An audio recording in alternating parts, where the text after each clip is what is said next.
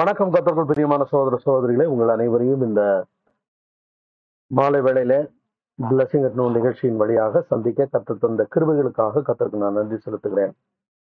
உங்கள் அனைவரையும் இந்த நிகழ்ச்சியின் மூலமாக சந்திக்க ஆண்டவர் எனக்கு தந்த கிருபைகளுக்காக ஆண்டவருக்கு நான் தொடர்ந்து நன்றியா இருக்கிறேன் இந்த வீடியோ அல்லது ஆடியோ இதை நீங்கள் எங்கு பார்க்கிறீர்களோ அல்லது கேட்கிறீர்களோ அந்த இடத்துல உங்களுடைய வாழ்க்கையில் ஆண்டவர் ஆசீர்வாதங்களை கட்டளையிடுகிறார் என்று நான் திட்டமாய் விசுவாசிக்கிறேன். கத்தோடைய பரிசுத்த நாம மகிமைப்படுவதாக. இன்றைக்கும் நாம் ஒரு ஆண்டவருடைய வார்த்தையை தியானிக்க இருக்கிறோம். இந்த வார்த்தையின் தலைப்பு ஐந்து புருஷர்கள். கருமையான சகோதரனே சகோதரியே இந்த சம்பவம் யோவான் அவருடைய சுவிசேஷத்துல அவர் குறிப்பிடுகிறதை நாம் பார்க்கிறோம். இங்கு என்ன நடக்கிறது என்றால் இயேசு கிறிஸ்து சமாரியா என்னும் தேசத்திற்கு போயிருக்கிறார். அங்கே அவர் இழைப்படைந்தவராய் ஒரு கிணற்றின் அருகே உட்காருகிறதை நாம் பார்க்கிறோம். இந்த வசனத்தை வாசிப்போம். அங்கே யாக்கோபுடைய கிணறு இருந்தது. இயேசு பிரயாணத்தினால் இழைப்படைந்தவராய் அந்த கிணற்றின் அருகே உட்கார்ந்தார். அப்பொழுது ஏறக்குறைய ஆறாம் மணி வேளையாய் இருந்தது. இயேசு கிறிஸ்து தன்னுடைய ஊழியத்து நிமித்தமாக சமாரியா தேசத்துக்கு போய் கொண்டிருக்கிறார் போயிருக்கிறார். அந்த இடத்துல அது இந்த வசனத்துல வாசிக்கிறபடி ஆறாம் மணி வேலையா இருந்தது.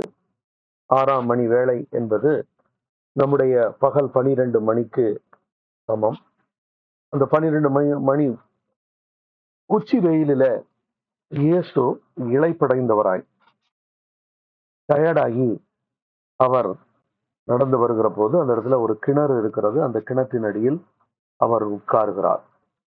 அந்த இடத்திற்கு அந்த சமயத்துல ஒரு சமாரிய ஸ்திரீ அந்த இடத்துல வந்து அது சமாரிய தேசம் அந்த ஊரில் உள்ள ஒரு ஸ்திரீ பனிரெண்டு மணிக்கு வந்து தண்ணீர் எடுக்க வருகிறாள். இந்த இடத்துல இந்த சம்பவம் உங்கள் அனைவருக்கும் தெரியும் என்று நான் விசுவாசிக்கிறேன். அந்த தண்ணீர் எடுக்க வருகிற அந்த சகோதரியின் இடத்தில் அந்த பெண்ணிடத்தில் இயேசு பேசுகிறார்.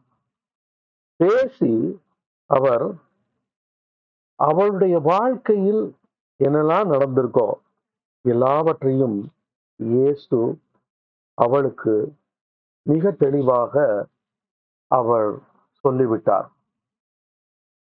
அந்த இடத்துல என்ன நடந்தது?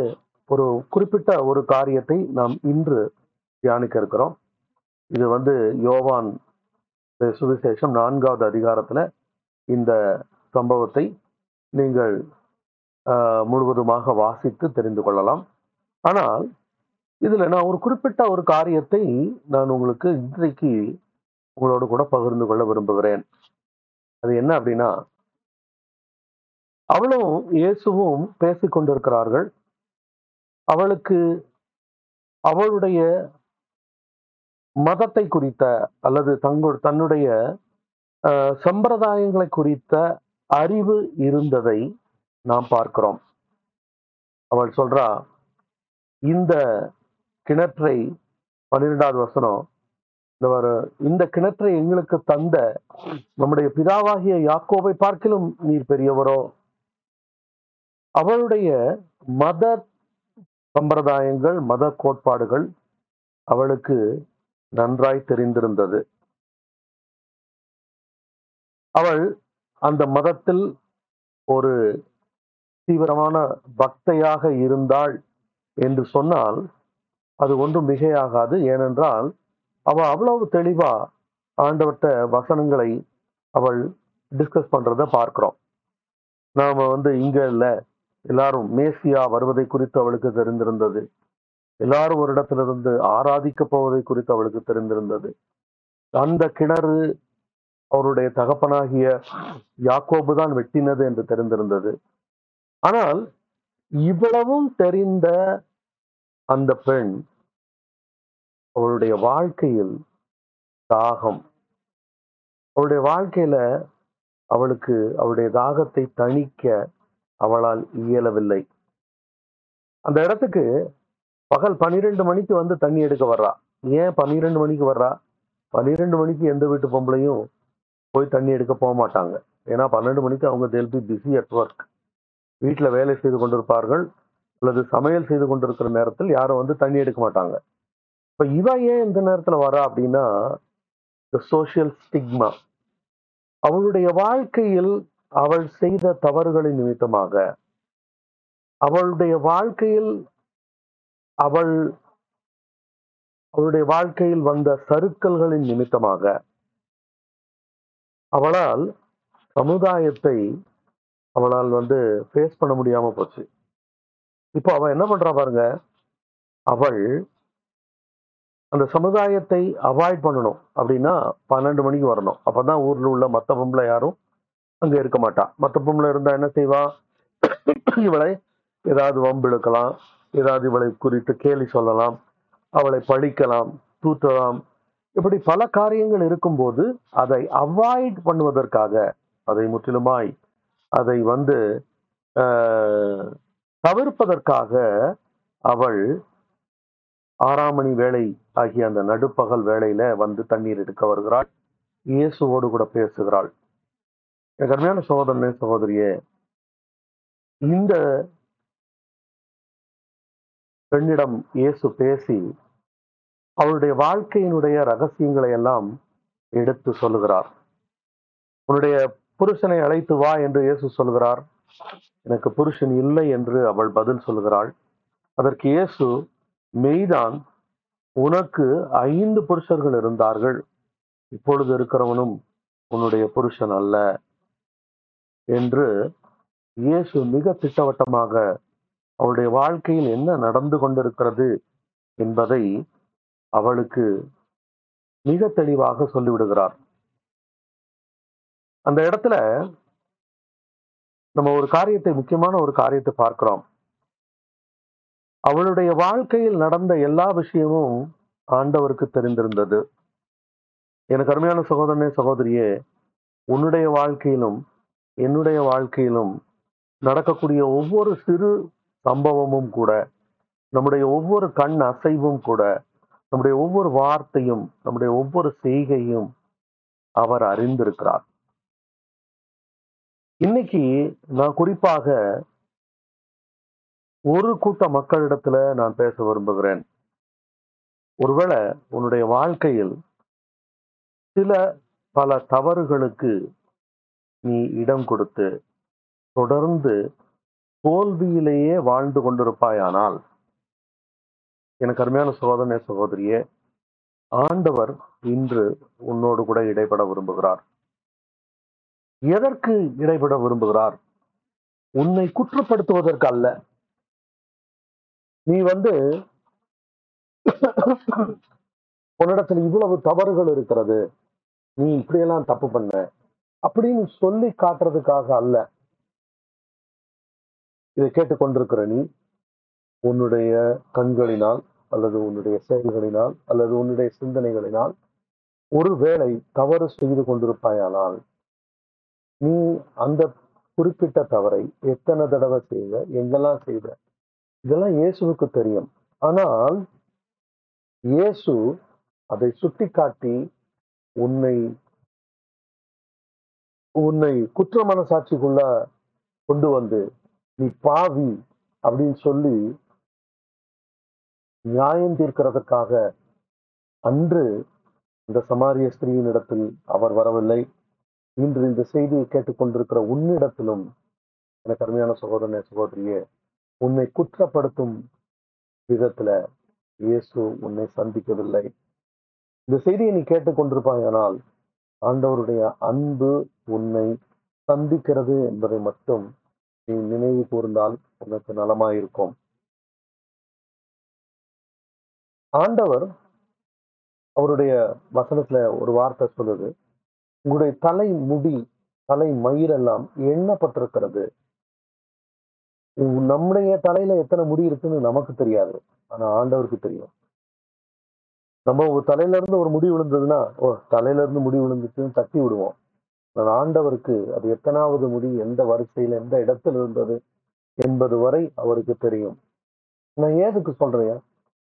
அந்த முடியில என்ன விசேஷம்? இந்த கருமையான சகோதரனே சகோதரியே ஒரு விசேஷமும் இல்லாததாக எண்ணப்படுகிற அந்த முடியை கூட அவர் எண்ணி வைத்திருப்பார் என்றால் உன்னுடைய வாழ்க்கையை குறித்து அவர் கரிசனை உடையவராய் இருக்கிறார் என்பதை இந்த காலை வேளையில உனக்கு நான் ஞாபகப்படுத்த விரும்புகிறேன். இயேசு உன்னை நேசிக்கிறபடியினால் உன்னோடு கூட இடைபடுகிறார். இயேசு நம்மை நேசிக்கிறபடியினால் அவர் நம்மோடு கூட பேசுகிறார். நிகழ்மையான சகோதரனே சகோதரியே உன்னுடைய குற்ற மனசாட்சியிலிருந்து நீ வெளியே வரும்படி ஆண்டவர் விரும்புகிறார். அந்த இடத்துல அந்த அந்த சமாரிய ஸ்திரீ அவளுடைய வாழ்க்கையில் நடந்த காரியங்களை இயேசு சொன்னார். அவ ஊரெல்லாம் என்ன போய் சொன்னா இதோ தீர்க்கதர் அவ இயேசு கிட்ட பேசும்போதே சொல்றா உண்மை தீர்க்கதரிசி என்று காண்கிறேன். அவர் எதுவும் தீர்க்கதரிசி என்பது வரும் காரியங்களை அறிவிப்பவர்கள் தான் தீர்க்கதரிசிகள். ஆனால் அவரோ அவருடைய வாழ்க்கையில் நடந்த விஷயங்களை கடந்த காலத்தில் நடந்த விஷயங்களை அவர் சொல்கிறார். ஆனால் அவள் அவரை தீர்க்கதரிசியாக காண்கிறாள். எனக்கு அருமையான சகோதரனே சகோதரிய ஆண்டவர் இன்றும் உன்னுடைய வாழ்க்கையினுடைய கடைசி டீட்டெயில் வரைக்கும் அவருக்கு தெரியும். அவர் அறியாமல் உன்னுடைய வாழ்க்கையில் ஒன்றும் சம்பவிக்கவில்லை. அவர் பா அவர் பார்த்து கொண்டிருக்கத்தான் எல்லா காரியங்களும் நடந்து கொண்டிருக்கிறது. என்பதை நாம் இந்த காலை வேளையில உணர வேண்டும்.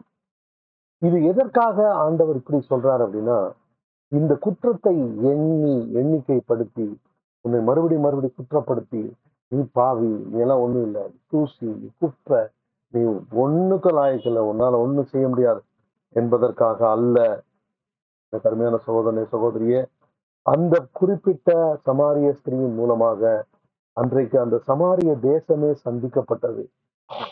இந்த சமாரிய தேசத்துக்கு தான் முன்னாடி இயேசு வந்தாரு. அவரு தங்குறதுக்கு இடம் இருக்கான்னு கேட்டாரு. நீங்க எங்க இருந்து வந்தீங்க? அப்படின்னு கேட்டா நாங்கள் யூதர்கள் என்று சொன்ன உடனே ஐயா சாமி இடத்த காலி பண்ணுங்கன்னு சொல்லி அனுப்பி விட்டாங்க. ஆனால் அதே சமாரிய வாசிகள் அதே சமாரிய தேசத்து ஜனங்கள் இயேசுவை தங்களிடம் இருக்கும்படியாக அவர்கள் வேண்டி விரும்பி வற்புறுத்தி கேட்டு இயேசுவும் ரெண்டு நாள் ரெண்டு நாட்கள் அவர்களோடு இருந்தார் என்று நாம் வாசிக்கிறோம். கருமையான சகோதரனே சகோதரியே ஆண்டவர் உன்னுடைய குறைவுகளை காட்டி உன்னை குற்றப்படுத்த அல்ல இந்த குறைவுகளிலிருந்து உன்னை விடுதலையாக்கி உனக்கு ஜீவ தண்ணீரை கொடுத்து நீ ஆசீர்வாதமாக வாழும்படியாக இனி உன்னுடைய வாழ்க்கையில் அஹ், அந்த பாவம் என்கிற அந்த உப்பு தண்ணியை குடிக்க வேண்டிய அவசியம் இல்லாமல் ஜீவ தண்ணீரை கொடுக்கும்படியாக இயேசு வந்திருக்கிறார். ஒரு நிமிடம் உன்னை தாழ்த்தி அவரிடத்துல உன்னை ஒப்பு கொடுப்பாயா?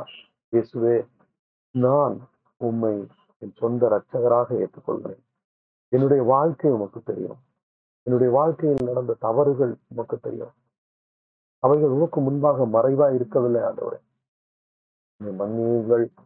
நீ மன்னியும் ஆண்டவரே என்று சொல்லும் போது ஆண்டவர் உங்களுடைய பாவங்களை மட்டுமல்ல உங்களுடைய எல்லா சாபங்களையும் உங்களுடைய எல்லா நோய்களையும் உங்களுடைய எல்லா வறுமைகளையும் உங்களுடைய எல்லா கடன்களையும் மாற்றி ஆண்டவர் உன்னை ஆசீர்வதித்து ஒரு அருமையான ஒரு எதிர்காலத்துக்குள்ளாக உன்னை கொண்டு போவதற்கு ஆண்டவர் விரும்புகிறார்.